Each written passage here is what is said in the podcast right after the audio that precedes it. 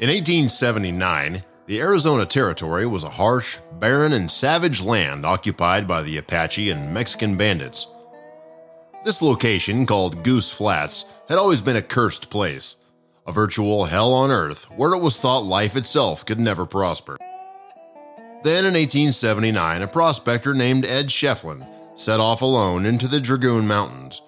Friends told him he was crazy, that the only thing he'd find in this godforsaken place would be his tombstone. But instead, he uncovered silver. Lots of it. And overnight, the town of Tombstone sprang up, mining out millions in ore. Land value in the area shot sky high, and speculators, gamblers, and opportunists of all nations scrambled in by the thousands to make Tombstone queen of the boomtowns. Tombstone became so rich that the latest Paris fashions, hard to find even in the biggest cities, were sold there by the wagon load from makeshift storefronts. The early life of Tombstone, the most famous place in the American West, is where men hurried to the spot with barrels of whiskey and billiard tables. Traders crowded in with wagon loads of pork and beans, gamblers with cards and monte tables. The silver strikes that began in eighteen seventy-nine assured that Tombstone would become an attraction for all that sought riches. And where there were miners, there were gamblers. Among the early Tombstone gambling men were Luke Short and Charlie Storms from Texas, Lou Rickabaugh and Ed Clark from Colorado, and many lesser lights. Deputy Sheriff William Breckenridge considered Bat Masterson, Doc Holliday, Wyatt, Virgil, and Morgan, and Warren Earp from Kansas and Oklahoma the most conspicuous gamblers. Attorney Wells Spicer observed in February eighteen eighty that the town boasted two dance houses, a dozen gambling places, over twenty saloons, and more than five hundred gamblers. Wells Spicer, in his summary of the situation in Tombstone, stated, "Still there is hope, for I know of two Bibles in town." Wild West Podcast proudly presents Bat Masterson in Tombstone, Part three, Doc Holliday's Silver Dollar.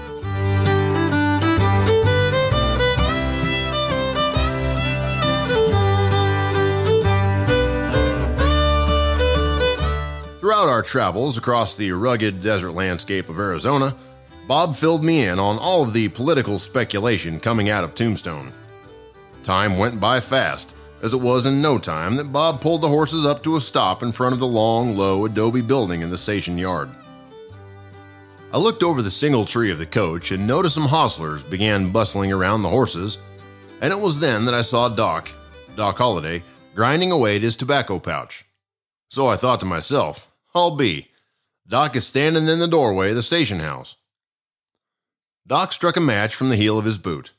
He walked toward the coach as I climbed over the luggage rack, throwing my bag to the ground. After saying thank you to Bob for his company, I moved in the direction of Doc Holliday. I never cared much about Doc Holliday. I kept those feelings to myself, yet I think Doc sensed my detestation toward him. Doc was close to six feet tall, weighed one hundred sixty pounds, had a fair complexion, a groomed mustache, blue-gray eyes, and a fine set of teeth, which he knew well on the care of teeth. You see, Doc was a dentist by trade, who by necessity in life made him a gambler. He was a gentleman whose disease made him a frontier vagabond. Some thought him to be a philosopher whose life had made a caustic wit. Simultaneously, he was the most skillful gambler and the nerviest, speediest, deadliest man with a six-gun. I greeted Doc with a smile and a handshake as Doc inhaled his tobacco roll in a glimmer of light, then coughed out smoke from his inhale. Holliday had few friends anywhere in the West, but I knew Doc as well as anyone. Holliday had a mean disposition and an ungovernable temper, and when under the influence of liquor was a most dangerous man. Moreover, he was selfish and had a perverse nature, traits not calculated to make a man famous in the early days on the frontier. "Well, if it isn't my old friend, Mister Masterson. How are you, Bat? Did you have a comfortable ride on that there coach? She's one of the finest, you know. A Concord stagecoach, I believe, built by no other than J. Stephen Abbott and Lewis Downing in the great city of New Hampshire. Now how about you and I take a walk down the great metropolitan city streets of Tombstone? We'd have a little talk on the way." I had to snicker under my breath. Doc's southern accent had a sort of charm to it. His words were no other than elegant to the English language. I looked around the complex to see if Kate was about to greet me. I began to think back to when I knew Doc's common-law wife, Kate. It was in eighteen seventy-five when I had first met Kate. She went by the name of Kate Elder at the time. Kate was well-educated and came from a fine Hungarian family. Her father was a physician.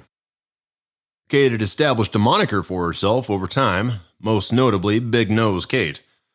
Yet I found this moniker somewhat troubling. Contrary to what one would assume, it appears that it was not the extent to which her nose protruded from her face that caused her to be called Big Nose Kate. From this perspective, her nose was large, but not that much more prominent than the norm to warrant her earning the label. The fact that her nose began very, very high on her face, and therefore was enormous in height rather than in length, might have been what won her that not-so-flattering tag. Doc must have found her to be a pleasant to surprise in the often crude surroundings he was forced to endure, as she did him. She worked as a dance hall girl for a couple of years at Dodge City, and before that, she worked in a sporting house for Nellie Bessie Earp, the wife of James Earp.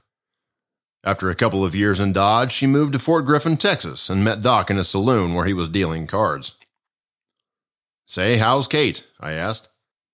Doc looked at me as if surprised by my question. He placed his cigarette to his lips and drew in a long breath of air through his nostrils, fanning a fiery blaze, sparking a fast burn at the edge of the tobacco paper. "Well, that no good dove has fought me all the way to Tombstone, and every minute since we arrived. I'm a professional gambler now, and I have found my place. You know I spent time this winter on Whiskey Row in Prescott's gambling district. But after receiving a letter from Wyatt Earp urging me to come to Tombstone, Kate became very perturbed." I looked in Doc's deep blue eyes to check for sincerity. He had the look of a man who had put his life behind him. A man who is waiting for just one thing before he dies to select the ones whom he will take with him. Yet his eyes had a deadly sense about them, as he could bluff a person into a willing state of mind. These blue eyes with slate outer rings glared with teal, and deepened to the black, could fix on a man's fate in all the worst ways. "That is unfortunate, Doc," I replied. "She and I quarreled over the letter for some time. Finally, she told me that she would not go to Tombstone and vehemently said, 'If you are going to tie yourself to the Earp brothers, go to it.' 'What do you think will come of it?' I asked. Doc nodded. 'Just recently, she told me someday she would leave me and go to the Globe and open her own business.' My reply to Kate was terse, as I simply said, 'All right. I don't think I will like it in Tombstone anyway.'" Doc paused, looked directly at me, and said, "Well, Bat, here I am, testing the waters of Tombstone. Where she is now is the place I never went, but we shall soon find out." Doc, with a look of disgust, continued to his rant. "I remember when that dove of mine was an absolute pleasure to be around, especially when her intense love for me pulled me away from a hanging in a town that was unknown to me. That's when I admired my dove the most. I am unsure you have shared this story with me in our past conversations," I inquired. Doc smiled at me with a glimmer in his eye and replied, "If you must, Mister Masterson, I will oblige you in that story. It was during a card game at a camp. I do not remember the town's name, but I believe it to be San Angelo." Doc paused, scratched his forehead under his hat, and coughed out the words, "Oh, maybe it was in Brackett. No matter where it occurred, a fellow gambler by the name of Bailey drew his pistol on me. To the great surprise of Bailey's firearm appearing from the phantoms of the unknown, and before he could fire, I whipped out my knife." Doc looked to the ground, shook his head almost as if he had some doubts about his following words, which he held back and then spouted, "I silenced that fellow gambler. I drove him hard until he retired. It was his last breath which troubled me the most." "Damn, Doc, that sure is a tragic tale," I said. "What happened next?" "I was then arrested for I know not what, for it was clearly self-defense. These self-proclaimed law enforcers provided me with a hotel room, for at that time a jail ceased to exist. However, a vigilante committee began to muster about my hotel room and claimed their full right to a hanging. It was my true love, Kate, who decided to take it upon herself to save me by all accounts. Doc, I can see and are thankful to the idea that you're still alive to tell this story to me, I said.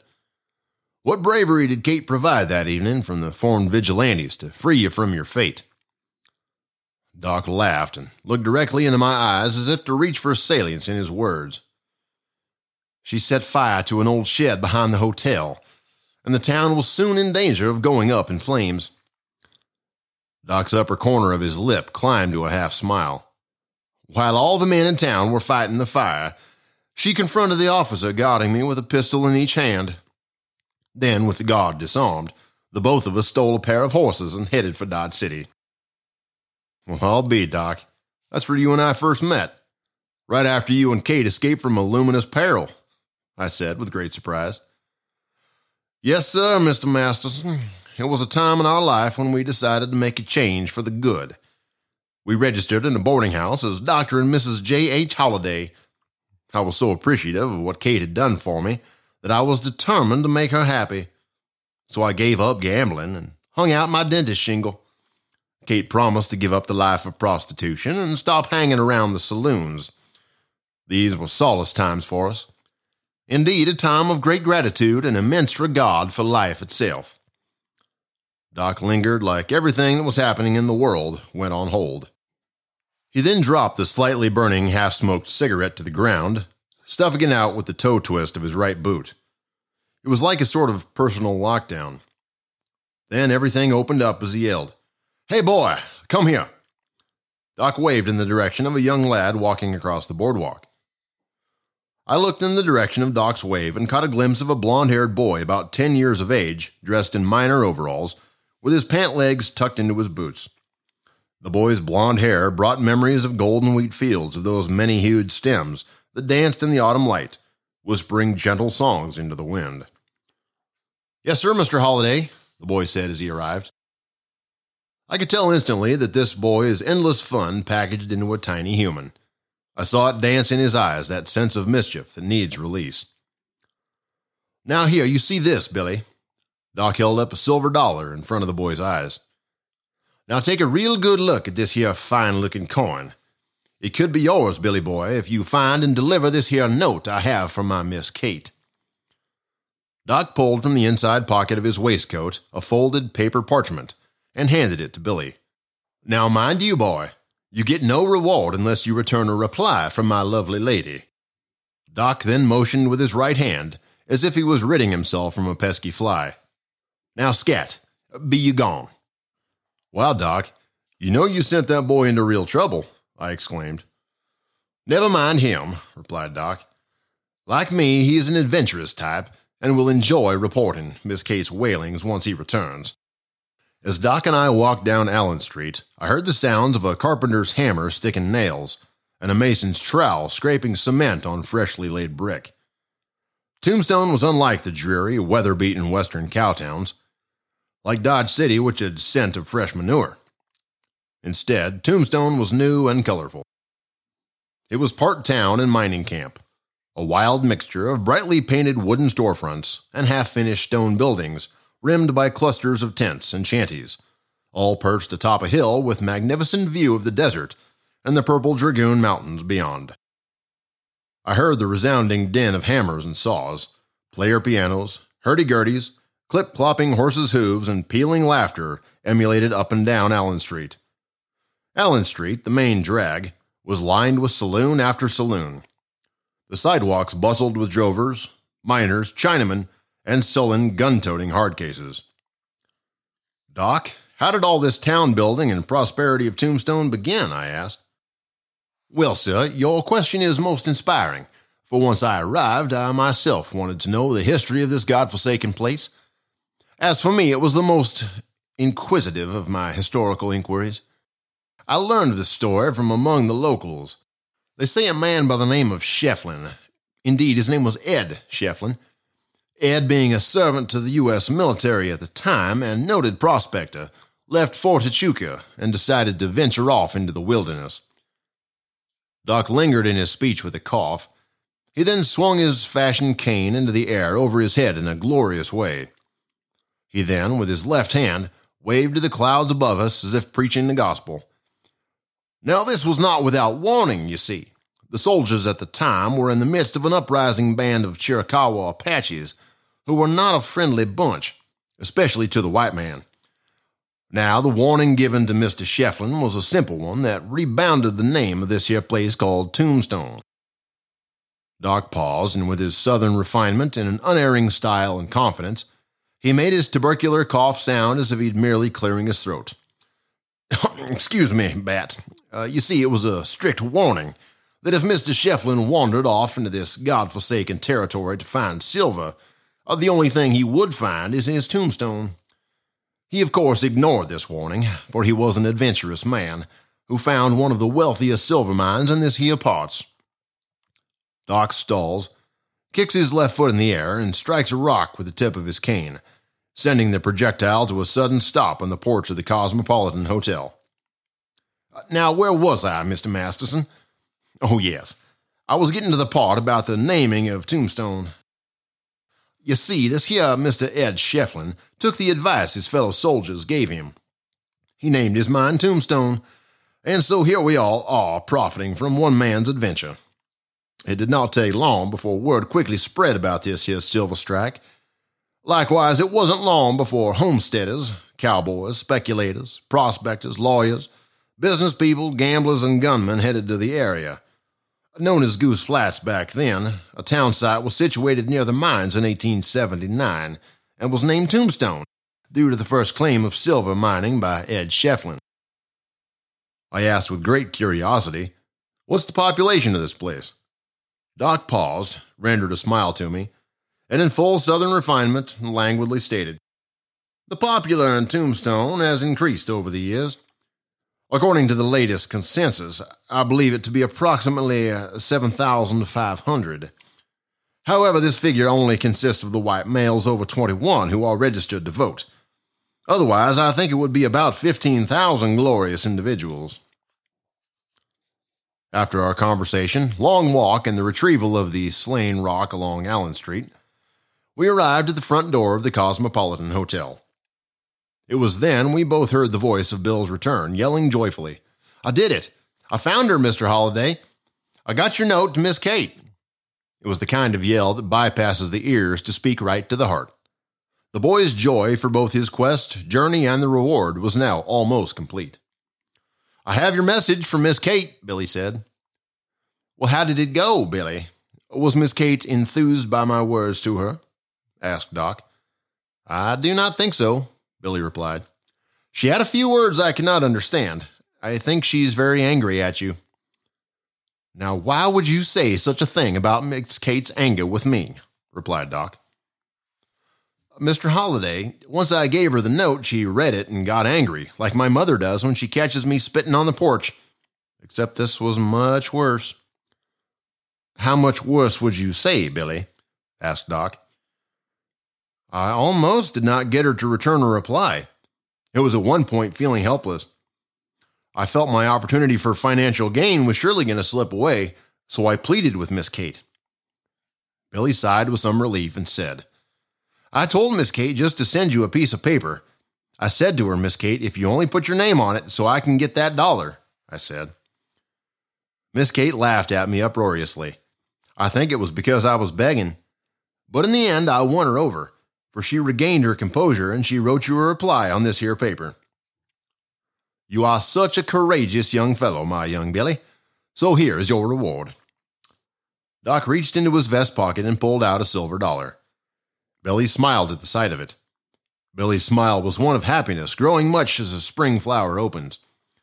I could see how it came from deep inside to light his eyes and spread into every part of him. I heard it in his voice, in the choice of his words, and the way he relaxed. It was beautiful. He simply said, Thank you, Mister Holliday. I'm going to enjoy a store full of ice cream. And with that, Billy disappeared among the busy streets of Tombstone. I did not know what was in the contents of the note, nor did I ask.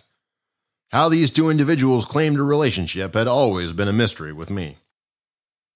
It is now my pleasure, Mister Masterson, that I introduce you to your place of bedding. Now you can freshen up and meet the boys for supper at the Can-Can. Then, with an operatic motion of grandeur, Doc points to the butterfly door entrance to the Cosmopolitan Hotel. Wyatt will be waiting for you at six p.m. sharp. Doc handed over my bag and bid me farewell. What about you, Doc? Will you be dining with us? I asked. Doc turned, walked backward, held his hands up high over his head and said, No, sir. I have my own fish to catch over at the Alhambra. Lots of fish playing tonight at my faro bank. Doc turned and continued to walk away from my sight as I entered the Cosmopolitan Hotel. As I entered, a clerk stood firmly at the registration counter. Can I help you, sir? The clerk questioned as I approached the counter. Do you have a registration? And if not, would you like to register with us today? The clerk handed me a pen. Yes, I do believe I have the appropriate registration, I replied. And your name, sir? The clerk inquired. Bat Masterson. I looked over the counter at the clerk, and it took a second or two for this new information to sink in, even though I was right before his eyes, larger than life. Then the clerk's lips stretched wider into a gaping grin, and his eyebrows arched for the ceiling. Yes, Mister Masterson, we have a suite reserved for you. I am so pleased to have you as a guest of your reputation staying at our hotel. May I show you around? Asked the clerk. Yes, that would be gracious of you, I said. Most kind. The clerk asked for my bag and said he would place it behind the counter while we took a tour of the hotel. Well, sir, just in case you need it, the address of the Cosmopolitan Hotel is four oh nine Allen Street. And the building next to us is Hafford's Saloon and Brown's Hotel, which is near fourth Street. The clerk stammered for a slight moment, as if to gain his composure. It should be noted that, like all buildings in the makeshift town, we began as a canvas tent. I can say we were the first hotel to offer actual beds rather than cots. As you can see, over time, the Cosmopolitan grew to a two-story affair, now offering fifty beds to our proprietors. I looked about the entry hall as the hotel was ordained with rich rosewood and fine black walnut furnishings. As you can see within our walls, we have a ladies' sitting room, and our hotel is noted to be the very first of its kind in town, the clerk continued. We also claim to have established the very first piano. So I can say you will be staying at one of the grandest lodgings likely anywhere in the Arizona territories. The Cosmopolitan even offers orange trees and planters along the veranda so that our guests can pick fresh fruit to eat while relaxing. As I further toured the hotel, I noticed a bar, a restaurant, and a general outlet for merchandising. After I was given the complete tour of the place, I thought all in all not many flawed features for a hotel in the middle of the Wild West, especially in the desert of southern Arizona. I can say to you, sir, our hotel is one of the finest buildings in Tombstone, and I am pleased to have you as a guest. The clerk handed me a key to my room and retrieved my bag from behind the counter. I climbed the stairs to the second floor, entered my room, and prepared my six o'clock appointment with Wyatt and the boys. After cleaning up from my long journey, I decided to venture out into the streets. I walked outside my hotel and found a bench to rest on while waiting for the clock to strike six.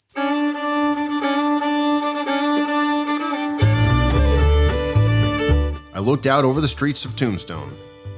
The one-story buildings lining the wide streets, saloons, dance halls, and gambling houses were packed to the doors with customers. I could imagine how, like Dodge City, these streets would roar on through the day and night, while the stores were open at all hours. The broad sidewalks under the wooden awnings, which ran the length of every block, were crowded from wall to gutter with men intent on getting wealth or spending it. Like all Western towns laden with riches, the bad men mingled with the sidewalk crowds. But then these men dropped into and out of the Birdcage Opera House, a place where painted women sang in voices that changed like impudent gongs. These painted women took their positions before the gambling tables of the Crystal Palace, where girls were found dealing faro. They joined the long lines before the bars and drank the stinging whiskey which the wagon trains had brought from Tucson as they met one another. To me, it was like the meeting of strange dogs, who bristle on sight and often fly at one another's throat to settle the question of supremacy. Their big caliber revolvers spat steams of fire in the roadways and bellowed in the dance halls. And gradually, among the ranks of the survivors, there came a gradation to their badness. Tombstone would be the life I had wanted to avoid but was willing to endure, as I once again chose to be a part of a Justice League.